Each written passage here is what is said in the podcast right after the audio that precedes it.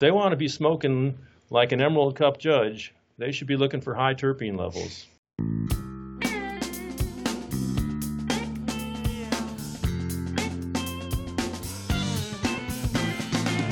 Welcome to Far North Toker. This is episode 71, November 26th, 2017, with your host, Mid Toker. Thank you all for listening. Steep Hill, Alaska. Brian Coyle, Tim Hinterberger. Mmm, good show today. They came in to talk about standardizing, testing. Two companies, a lot of times that is going to be black and white adversarial. We got another one coming in. It's going to help some things kind of looking at how the lower 48's doing stuff. Standardize. They are consumer advocates, making sure what is said on the label is what we are getting as cannabis consumers. They talk a lot about enforcement or lack thereof. Doesn't matter what kind of regulations you have if you're not going to enforce anything, right? Once again, thank you, Brian Coyle, Tim Hinterberger of Steep Hill, Alaska. Let's give it to him.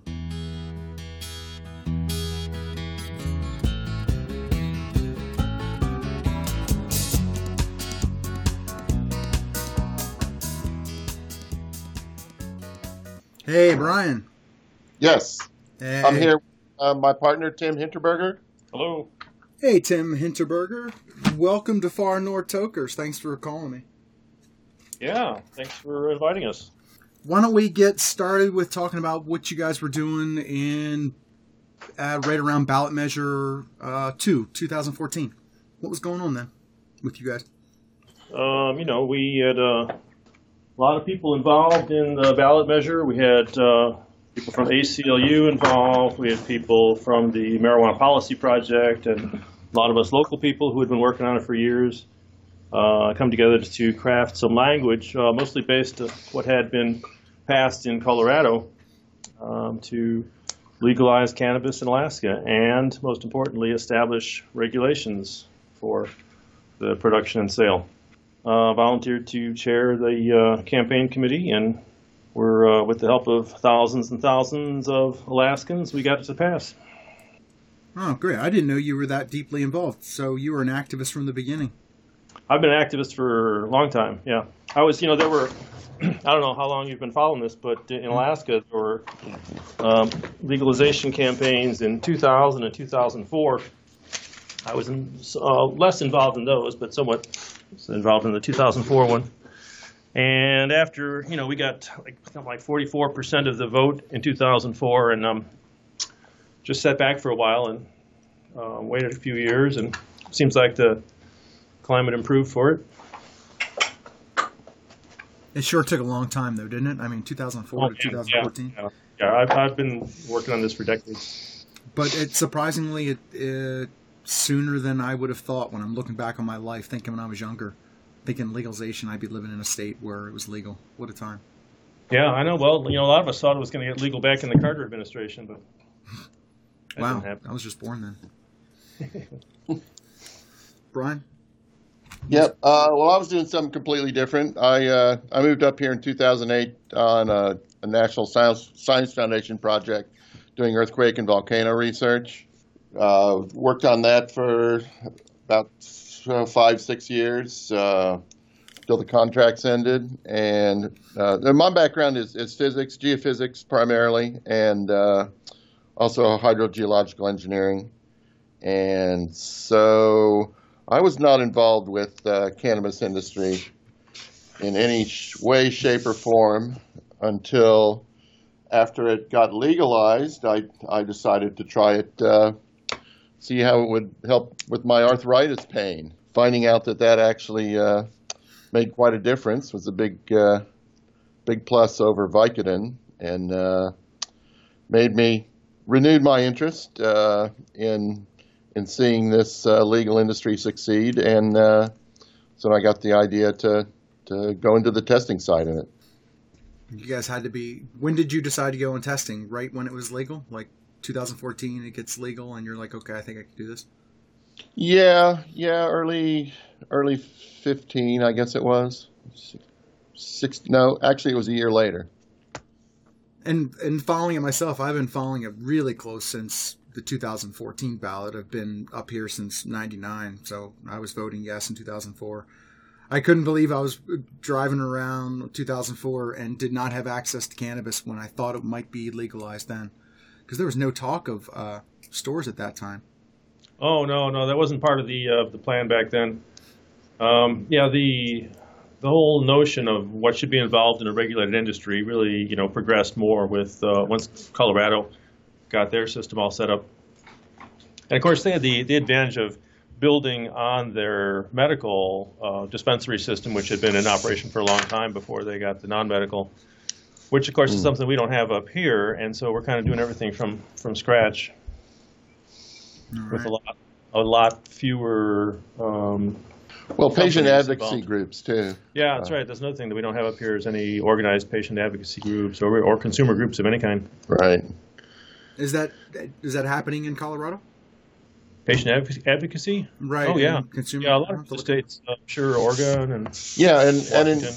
And and it's it's really a, a big factor uh, in states like California that, that have had a medical marijuana industry for well, what California was ninety six, and uh, so they have uh, well well developed, organized patient advocacy groups, and they're the ones who've been putting who put pressures on the dispensaries to develop uh, testing for their for their products because they're, they're you know looking at it as a medicine. Uh, there's a lot less leeway for for contaminants or inaccurate results.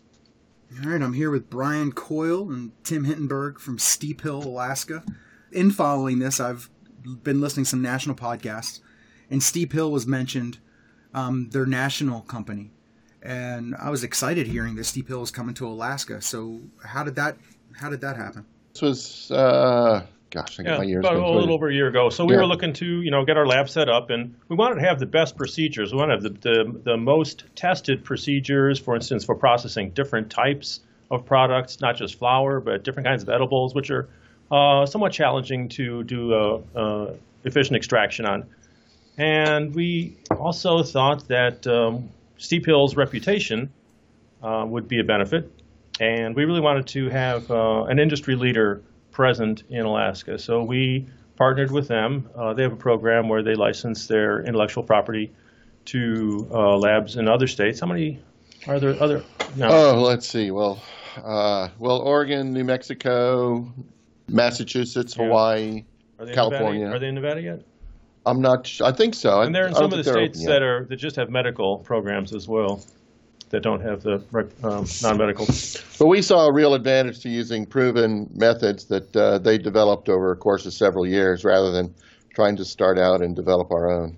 No, there's something to say for standardization. Yeah, yeah. Yep. I mean, there, there there are no national organizations like there are in the engineering fields and uh, or pharmaceuticals for or that any matter. other field, food. Yeah. Yeah.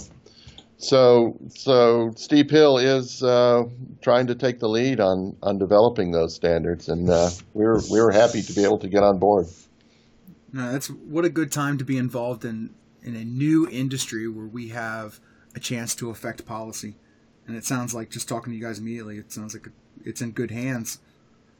Well, we think that uh, we have really well-developed procedures. We have a lot of confidence in our in our numbers that we're putting out.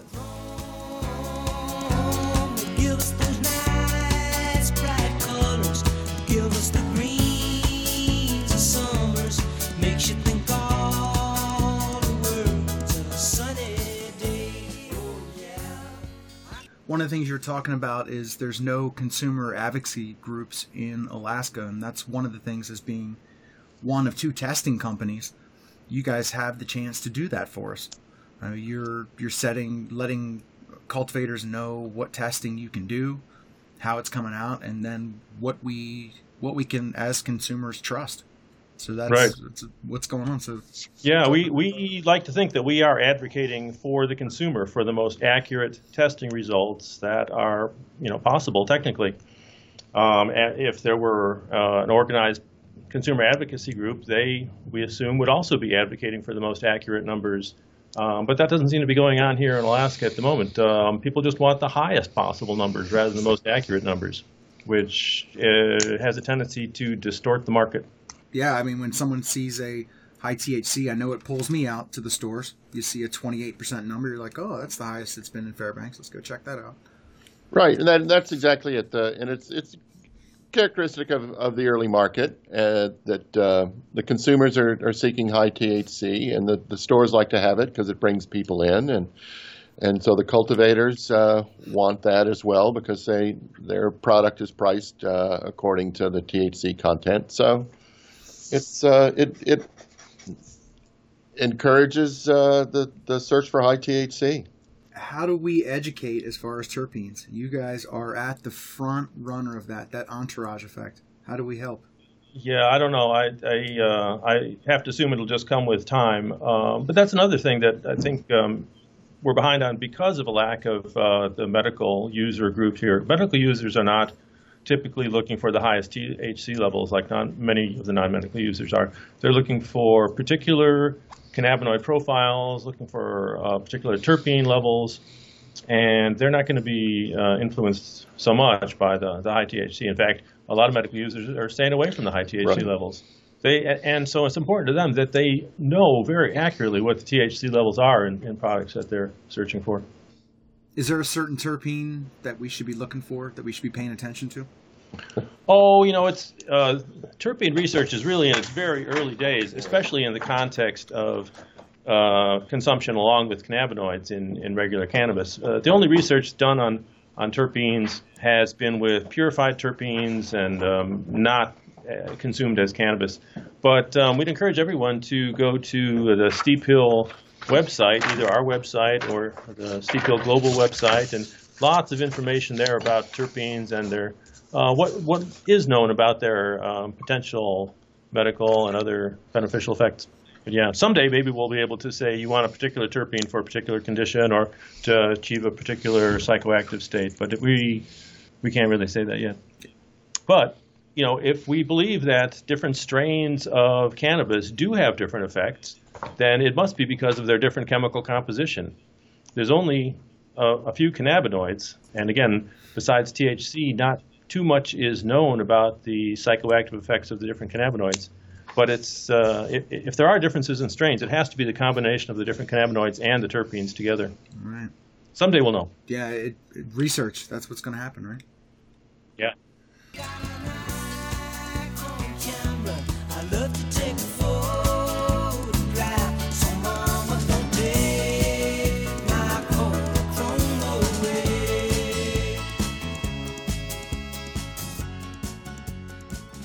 A lot of light has been coming to this idea of testing the discrepancy in numbers between the two testing companies. When there are more testing companies in Alaska, we, it won't be so black and white when we're looking at charts and we're seeing these discrepancies show up. You testified at the last Cannabis Control Board meeting. My name is Brian Coyle. I'm owner of Steep Hill, Alaska Cannabis Testing Lab. I'm here today to share some information I have that I think will be of interest to you.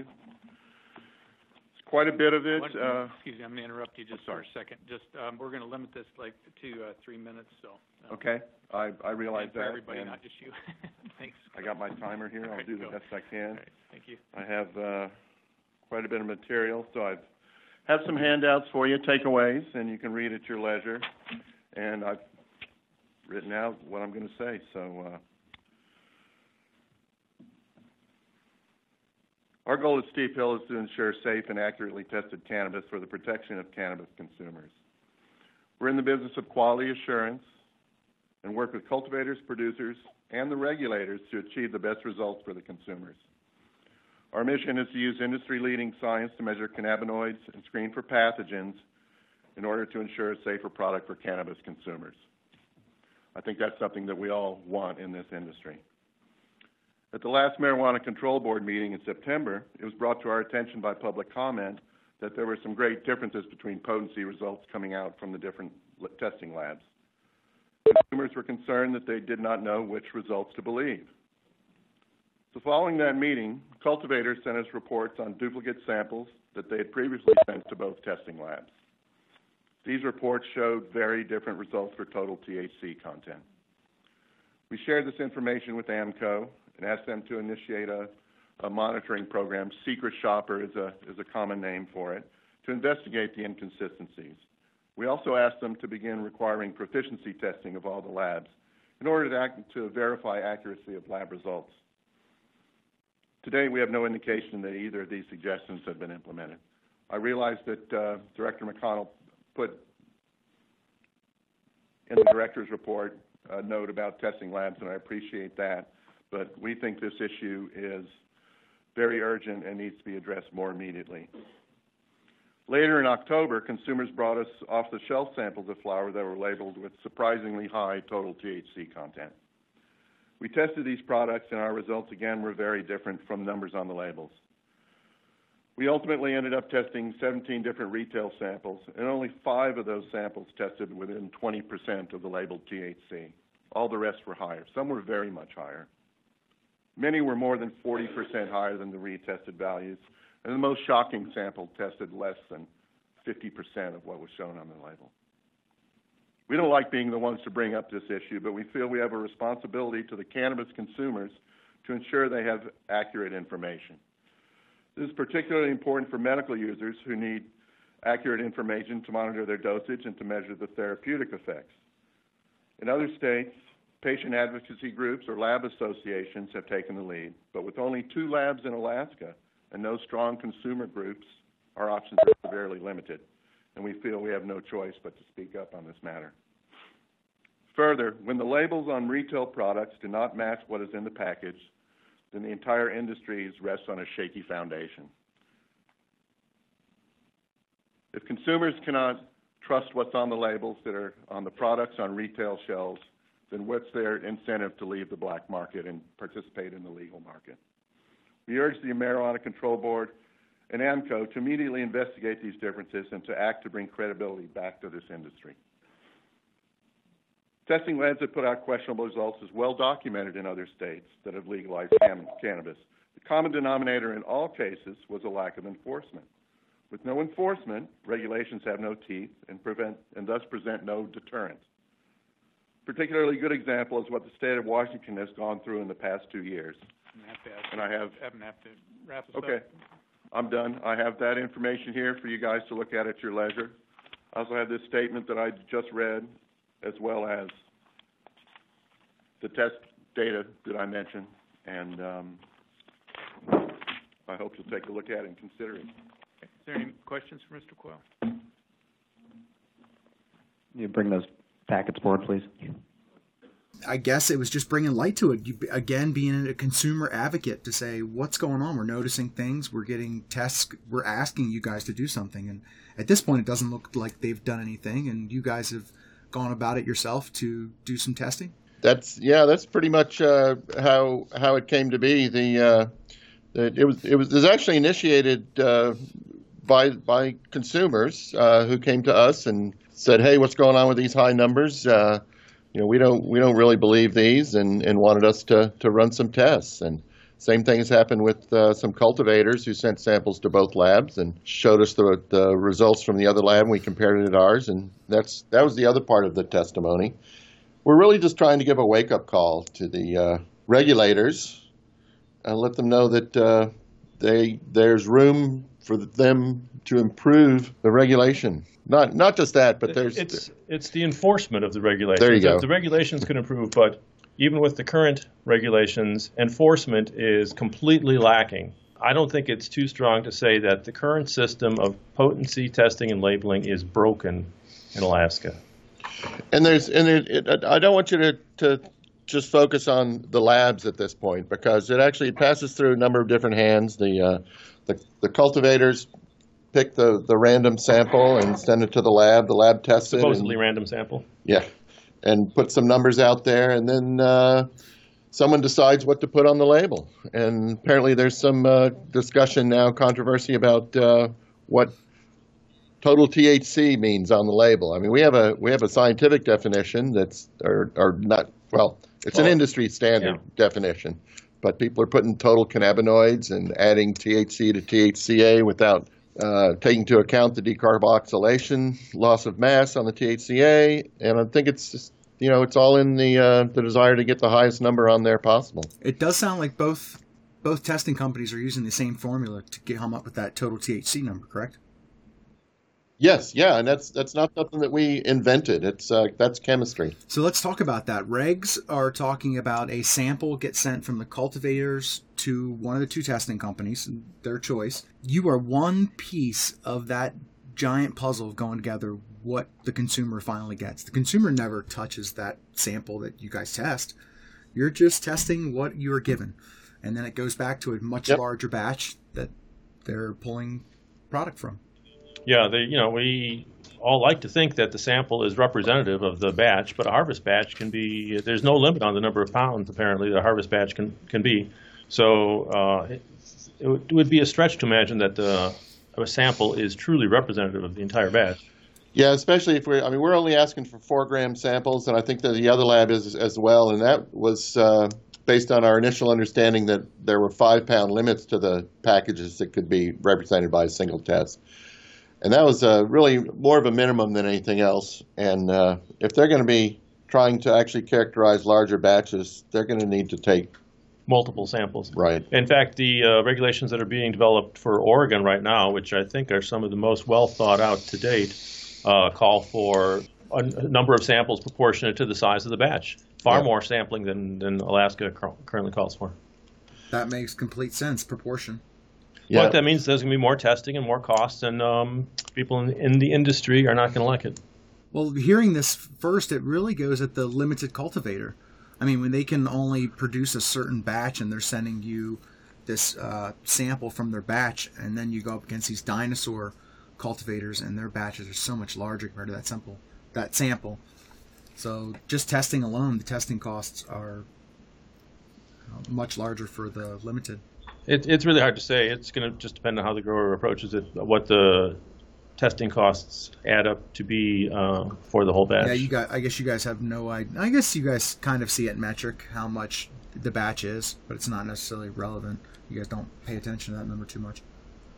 I don't think we have access to that Oh, information. really? You just see the yeah, we don't see that. Oh, okay. No, we just see the name. You see the sample, and then you have no idea how big that ba- batch goes back to. Right. Right. Interesting. And actually, the same the same uh, sort of sampling idea applies to manufactured products, where where if you have a, a batch of a certain size, I mean, our, our recommendation is that you move to a testing of the more of a process validation testing, where you would test larger number of samples for a larger batch, not just have a, a number based on the packaging. No, right. That's got to be tough for those the um, the manufacturers to hit that number each time in a um, in a product in an edible.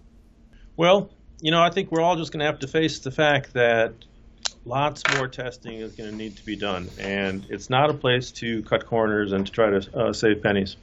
Right, because it's a health and safety issue for the consumers, and uh, you know we're just we're just talking about potency testing right now, and, and that's just scratching the surface. We're, there's there's uh, more solvents that we should be testing for. In, There's in extracts. there's the pesticide issue, which is uh, big in all of the other states now, and that's going to be a significant increase in, in testing requirements when that gets to Alaska. Some states require tests for heavy metals in Yeah. cannabis, or um, some ta- some states require tests for uh, mycotoxins. Yeah.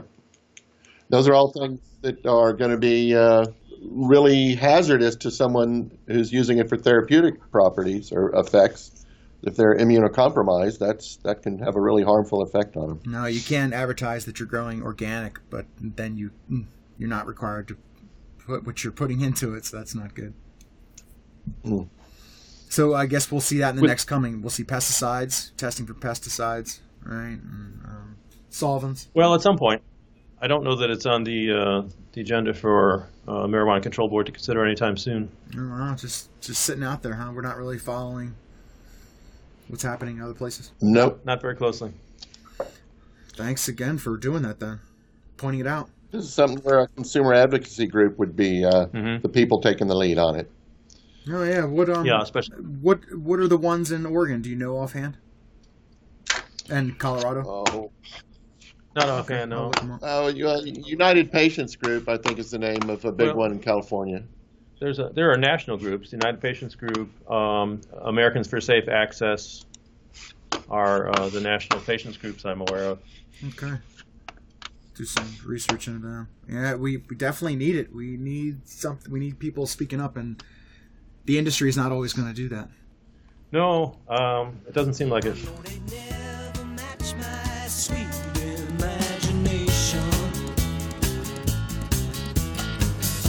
Everything looks worse in black and white. So there are some uh, medically oriented cultivators and extractors who are going to be coming online in the next couple of months or, or, or sooner, some of them, who are very interested in accuracy and consistency and, you know, having uh, assurances that the product is clean. So we're hoping uh, that that will, will help give a push in the right direction. Yeah, there's no regulation saying you need to have that done, and there's no there's no discrepancy between uh, medical and recreational here in Alaska, but it will allow cultivators to stand out, right? Sure, yeah. Yeah, I'm sure that will be attractive to a lot of uh, customers. Yeah, well, that- that would be nice to see a um, to see to see a retail store that is completely medical. You need to have a medical card to walk in. Wonder if someone's going to go that far. Um, I don't know that there would be any basis to restrict it to medical users, but I think if you could advertise and, and assure consumers that it met higher standards uh, for accuracy of potency and for these other tests we've mentioned, that people, you know, might pay a premium. No, I, I think you're right.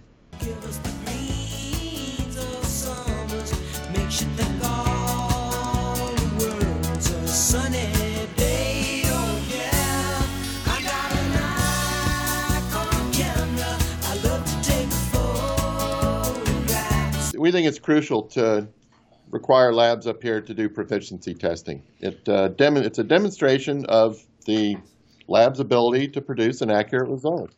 And uh, Is that the Emerald test? Yes, the Emerald test is the industry standard. Uh, It's really the only proficiency test that I know about right now. And, uh, you know, I know that CanTest has mentioned uh, that proficiency testing doesn't test every single step from, from flower to chromatogram, but um, it tests quite a bit. So in the Emerald test, uh, they, s- uh, Emerald sends out a solvent uh, containing, well, unknown to the to the to the test lab, unknown amounts of uh, what's it, five cannabinoids, five cannabinoids, yep. and we have to you know uh, come up with the appropriate dilution um, and run it through our instruments, and then based on our calibration curve that we use for all of our all of our tests, determine the quantity of each of the cannabinoids present. So, right, it doesn't um, test the extract step, but I mean, really, the the more difficult steps, it, it tests your instrument, it tests your calibration, it tests your ability to interpret a chromatogram. Um, and it, again, it's the standard that is required in at, at least four other states. Yep. Yeah, all the other West Coast states are requiring it. So, right, it's not perfect, but that's no reason to avoid uh, requiring it here. No, thank you for taking time to, to explain that. Uh, That was something that was kind of uh, shined over when I was talking to CanTest, and I would I'd agree with you. If there are standards that you can achieve, and if other industry are doing, if other states are Yeah. using this, why not? Right. We have we have uh, voluntarily taken the Emerald test. We have badges for potency testing and uh, microbial testing. Um, Emerald just completed another round of uh, testing that we participated in. They haven't um, um, awarded badges yet, but we're doing it as an ongo- ongoing practice in our lab. Um, you know, for our own benefit. If even if nobody else cares, we want to know that we're doing the very best science we can. We hope other people care. All right. I mean, that's what you you you do a craft. You guys are craftsmen as much as as anyone else in this industry. You're creating the policy, doing what you guys do, and people are deciding with their with their money. you know, I, I hope people are making the uh, the best decisions uh, on how to spend their money. At, you know, rather again just being drawn to the highest THC numbers. Um, I was at the Cannabis Science Conference in Portland at the end of August, and had a lot of great information, a lot of speakers from all over the all over the world, really. And uh, one of them was the director of the test lab in California uh, that is um, contracted to do all of the testing for the Emerald Cup, which is, of course, their big cannabis cup that they do there every year in Northern California. And uh, this uh, lab director pointed out that when you look at the winners of the Emerald Cup, the, the different strains that are entered, the ones that win, they don't really stand out from the non winning entries in terms of their THC content. But what really sets Emerald Cup winners apart from your run of the mill herb is the terpene levels. So we hope that's what people will learn to start looking for. If they want to be smoking like an Emerald Cup judge, they should be looking for high terpene levels. It's it's hard to even find that number. Uh, that, I'm glad some of the retail stores, some of the dispensaries are putting that out, and Well, it's it's at the discretion of the grower to request that uh, that test. that's true, right? That's additional, additional analysis we need to perform on the samples. In some cases, we need to, depending on what terpenes they want to know, uh, we have to run it through a separate instrument. So, yeah, that's why it's not on all the labels. But again, it's a matter of consumer demand. If consumers learn that that's what distinguishes high quality weed, or one of the factors, not just high THC levels, then they'll be coming to their stores and asking for it, asking their bud tenders, hey, what you got that's got a terpene profile? And then word will get around, get back to the growers that they need to start um, analyzing for terpenes and also selecting for product that does have interesting terpene levels. Is that standard? The higher the terpene, the better. Is there any kind of counter? Well, like I just said, the uh, the Emerald Cup winners stand out for high terpene levels. Of course, terpenes are what give the product its aroma and distinctive taste. Everybody, you know, is always raving about uh, the taste and the smell. And um, you know, even though we don't know exactly how oh, what effect individual terpenes have or combinations of terpenes have on the the effect that it provides, um, the, the kind of lift, the kind of buzz it gives, it's got to have a big role. And you know, like I said, someday we may know exactly what terpene to look for and what you know what level of cannabinoids and what level of terpenes are going to give you a specific effect. Right now, people just have to go by their experience. But I would encourage people not to just go by a name of a, a strain because, of course, strain names are pretty loosely applied. It's been shown. But if you can know what particular terpene levels and cannabinoid levels um, you find give you the most pleasing sensations, then that's something you can look for time after time. That's something I'd ask you guys. The way the way you said that strain names are used loosely. I've been seeing a lot of Alaskana names branded onto any kind of Alaskan named strain. What do you guys feel about that? Should we have the strain name and it stays like that, or should we be able to name it whatever we want? Well, I, I don't I don't care what people name their strains, but my point is that strain names can be applied uh, at the discretion of the the grower or the seller. No, there's no way of checking to see if a strain name corresponds to anything in the actual history of that plant. And very few of the hybrids are really stable, so that you can you can depend on crossing them and getting the uh, very similar profile. Um, so, but you know, obviously, as long as you're pulling from clones, you're going to have the same genetics. But uh, there there's so many hybrids out there that are just barely past F2s that I I wouldn't put a lot of uh, a- I wouldn't count a lot on a strain name telling you what's in it. So we just have to really just start looking at those numbers. I wonder if cannabis will start being named differently soon, like just by those uh, terpenes. Well, the genetic, the, the DNA guys who are looking at the at the genes have, have uh, pretty much discounted the the whole indica sativa dichotomy that uh, anecdotally has been developed by by users. There's lots of uh, hybrids that that that are supposedly, you know, in one camp or the other, but when you look at the the, the gene profile, it's it's clearly not. So that's that's something that's ongoing. Uh, you know, more research, more time will give us more information on that, and uh, I'd, I'd say after that, then maybe we'll get to some sort of a, a more informative naming convention. And this idea that since you can't go by the, the names with any reliability, you really have to look at the, the chemical composition. Again, cannabinoids, terpenes. That's what makes those numbers so important, so vital that they be accurate. I mean, if, if you want to have any idea at all what you're smoking, uh, consumers have to be able to, to believe those numbers and trust those numbers. How far off were the numbers for those who haven't looked at the chart? Can you? It's hard to explain numbers on uh, audio thing, but can you go briefly into it? Yeah. Well, so um, we tested 17 different retail samples, and only five of them tested within 20% of the labeled total THC. Uh, many were more than 40%, uh, labeled more than 40% higher than the, the test values we came up with. And the most shocking sample tested at less than half of what was shown on the label. Wow. That's going into a retail store, picking something off the shelf, going back and testing. Exactly. Yeah. You know, and again, those those discrepancies are far beyond what could be attributed to you know adding THCA to THC without correcting or to any um, variation due to moisture content. Those they're just there's just no excuse for those numbers being that far off. No, and oh wow, how do you even? Where do you even? St- I guess shining a light on it is the best, right? Educating it because Well, that's what we're doing. You know, we we didn't initially plan to um, make uh, declaring this at the Marijuana Control Board our first step. We had approached the uh, Alcohol and Marijuana Control Office. We've approached the industry associations, the AMIA, ACBA, and asked them to join us in investigating this.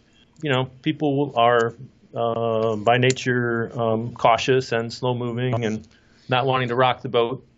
And so eventually we felt that we were forced to publicize this on our own. It, it definitely was not our choice to, to do this initially. But um, again, for the consumer out there, it's merely it's a, these numbers are so far off. We look at it as a matter of consumer fraud. I don't know whether it's intentional or not. I would hope not, but they're really way off. No, one of the biggest things, the, the discrepancy I see is the way you have one test for the whole plant, and people can put what uh, most people would call trim, and it's getting classified as that higher number because of the way regulations are Yep. written. Well, some of these samples that I described that are way off, there it's not a matter of like a pre-roll that is trim mixed in. These were, you know, we these were buds that we were sampling. Um, so it's Oh no, I'm You sure some you guys are seeing some of the top, the the best quality bud in the state. You guys have got to be seeing it. Well, right. No, when they when they send it in to be tested, I'm sure people are picking the buds that they think should be best. But I mean, I, I don't see how even a, a lower down bud could be less than half of the concentration of the sample. Eh, good point. Fair enough. I, I guess the more data you collect, you're going to start noticing which cultivator, which retail stores, so you can you can pin it down to where it's happening. Well, we don't uh, we don't plan to um, take on that No, not you guys. ourselves. We really want um, the uh, the state to to step in and enforce the regulations that they've set up. You know, regulations without enforcement are uh, pretty useless. In fact, maybe, maybe worse than useless because they lull people into a state of complacency. And this this sort of uh, discrepancies between testing labs is it's it's it's arisen in uh, every other state that's legalized marijuana. And, Oh, yeah. Uh, so it's not it's not unique to Alaska. Uh, what is consistent across the other other states as well is that it's a lack of enforcement that uh, enables it to flourish. If it's happening in other states, what happens next? What's the time? What does history tell us? What's going to happen? Well, I don't believe in any of the states that it has actually been the state enforcement agency that has taken the lead on investigating it. Um, in Washington, it, for instance, it happened earlier this year that, uh, oh, a number of labs. Um, Well, it was, they they they got RGD to come in and do an audit mhm. of a couple of labs that had were putting out s- suspiciously high numbers over a period of time. And there's a, a guy named uh, Jim MacRae who's a, a statistical analysis uh, analyst who looked at the uh, distribution of test results that were produced by different labs and clearly showed that uh, one or was it just one or some more No, labs there were I think there were three. that that had a history of producing higher test results than the others. So that's that's a red flag. And those links are, are on that testimony I gave and gave to the handout to the board. No, well, yeah, that's when you're looking at that many testing companies being tested that way. There's definitely problems with the testing companies. Right, and so that's you know one problem we have here in Alaska is there's just the two companies. We can't have a sort of a develop a consensus among a larger number of companies about what the proper range for test results should be. That's that's really. I mean, we really have a very weak system here for potency. Just two labs, essentially no enforcement. The labs then- and the growers are expected to follow an honor system and do their own quality control. And if if any one of those pieces is not working, the whole thing ceases to work effectively. Right, and the other states have also gone to having labs collect the samples. They're uh, they're not letting cultivators pick their own samples to send into the labs, and that uh, you know I know it's it, I know it's difficult in Alaska with uh, the folks who are off the road system, but there really is no other way to ensure that you're actually getting representative samples. I mean, in the most egregious case, uh, it's been shown that some growers, when they send their samples in, actually adulterate the samples for higher uh, potency test result. Uh, So that's another thing third-party sampling would prevent. That happened in Alaska, or that was caught down in No, Oregon? no, we don't have any- know that that's happened in Alaska, but that's it's All right. it has happened. Right, and where it happens, if it happens one place, it can happen another place. Sure, and you know, um, anywhere in the country, word gets around. If something works one place, people are uh, in Alaska are going to know about it. Uh, it seems that we have to be demanding enforcement then. And then uh, they keep saying we don't have the money to do it, but once you start penalizing the industry, it'll correct itself, and then you'll gain money to do that. you know, it's it's not a place to cut corners. Enforcement uh, of testing, it's it has a potential to completely undermine confidence in the industry. This industry is, you know, not completely accepted uh, as a legitimate industry uh, by all corners of the political spectrum here in Alaska. Uh, I don't think that we can afford to be slacking off on uh, testing and other areas that leave us open to criticism as an industry. Uh, If we, the regulated industry wants to grow and also to attract uh, consumers who are currently still using the unregulated industry, uh, we've got to do our very best to show people that it is worthwhile to spend their money in regulated stores. If people can't believe the test numbers that they see on packages, they've, they've got practically no reason to uh, come to regulated stores. You think you could come up with some percentage that would be off if you say it's going to be 15 and you're off by more than five, then you have to pay some fine and make the the cultivator retailer pay the, the cost of the testing. It, I think it could be done. Use the university It to do be it done. or whatever. You know, and again, the the steps are pretty simple. Proficiency testing for the labs. Everybody has to do the Emerald test, just as it is required in uh, most other states. There can be samples taken, retail samples Final taken from stores, yeah. and retested. It doesn't even have to be at a, a state lab or anything. Just send them back to the labs and see if they come up with the same numbers. All right. Yeah, you should come up with the same number, uh, close to the same numbers. Yeah, Mhm. Definitely.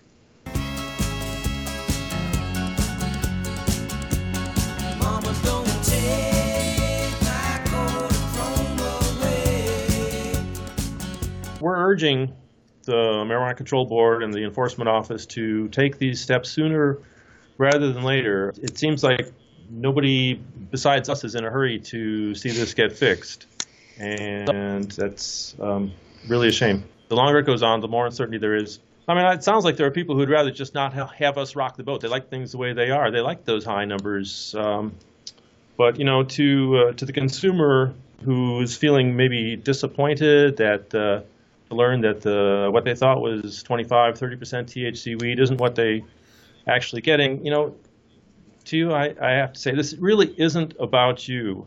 Once we get this all straightened out, once we get the numbers right, you're going to be getting just as stoned as you were all along. right.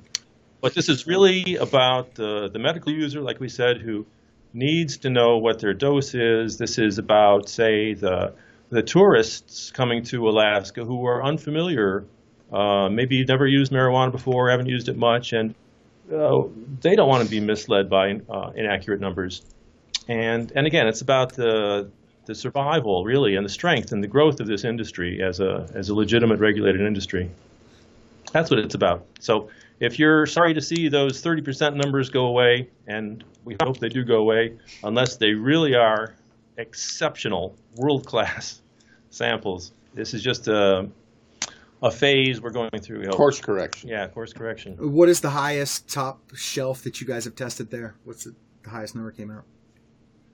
That we've Right. gotten, Um, I don't know what to say here. For for total THC, I want to I want to say 28 something for total THC. Yeah, that's that sounds Okay. about the highest that I've that I've seen around here. It wasn't nothing over 29 that I've seen. No, that's That and Fairbanks. and again, those, those are exceptional. Yeah.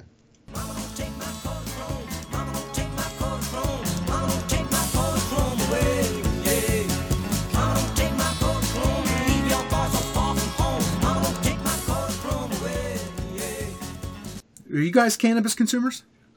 Oh yeah, I've been a cannabis consumer since I was uh, a teenager. You know, not at any kind of high level, and less and less as the years go by. no, it but, sounded like it being an activist the way you are. yeah, I was a consumer in college. Pretty much uh, left it left it behind for about 30 years while I had my engineering research career, and then uh, picked it up again a couple of years ago with uh, with the onset of uh, a little bit of old age and arthritis and uh, cold weather up here, and so I, I I use it at night to help me sleep. What are, what are your favorite ways to consume? I like the the herb uh, vape. Ah, they're becoming popular. I need to What it? PAX. PAX, I think is what it's called.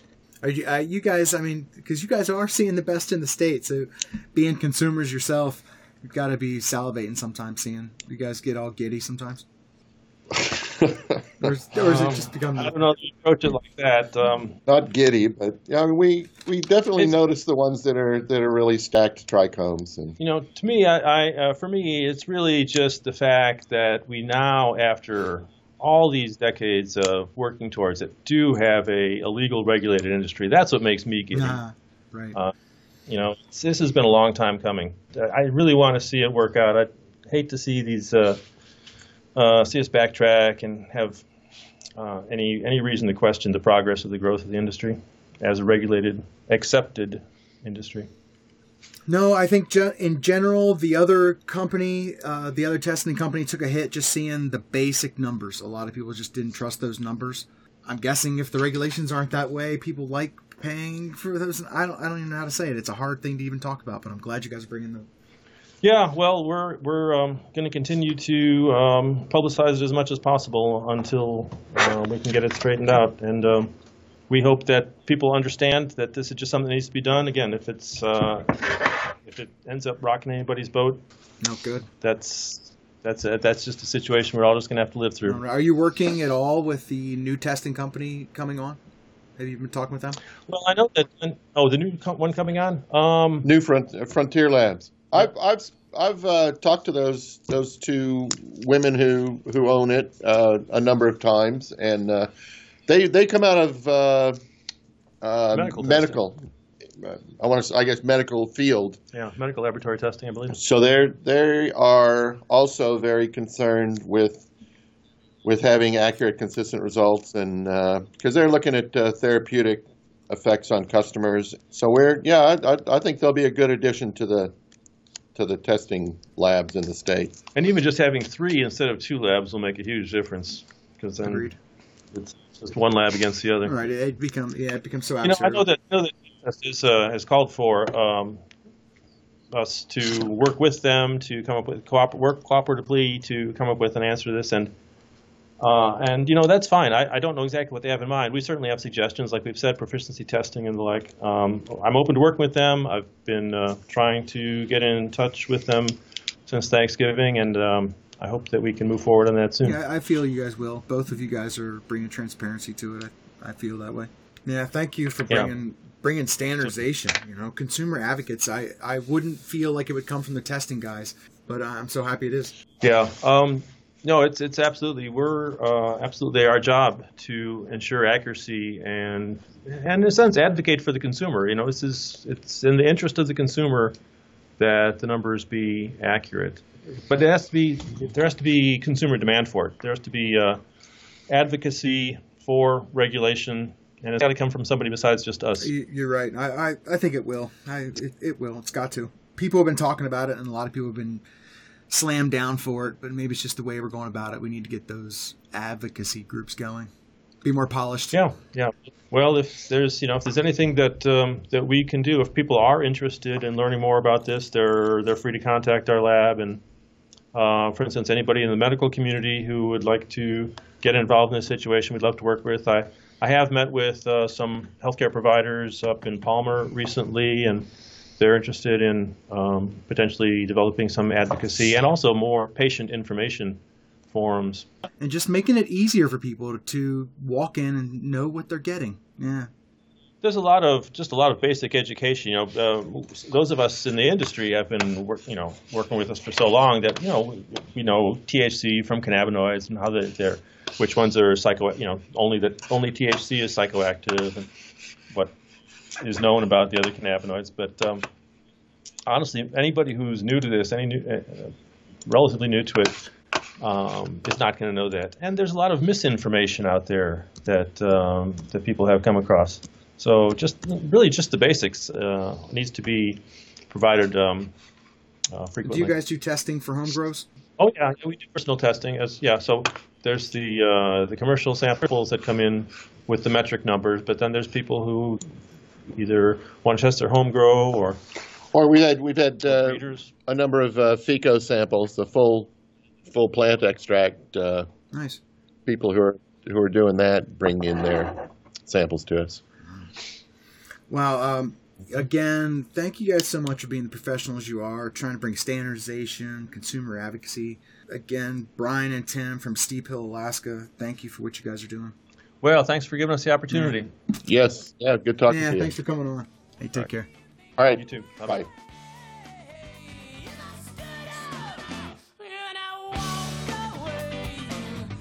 Hey, hey, thank you for joining us on Far North Tokers. You can listen to more episodes on SoundCloud and farnorthtokers.com. Like me on Facebook. Search Mid Token. Here's Token. Say it.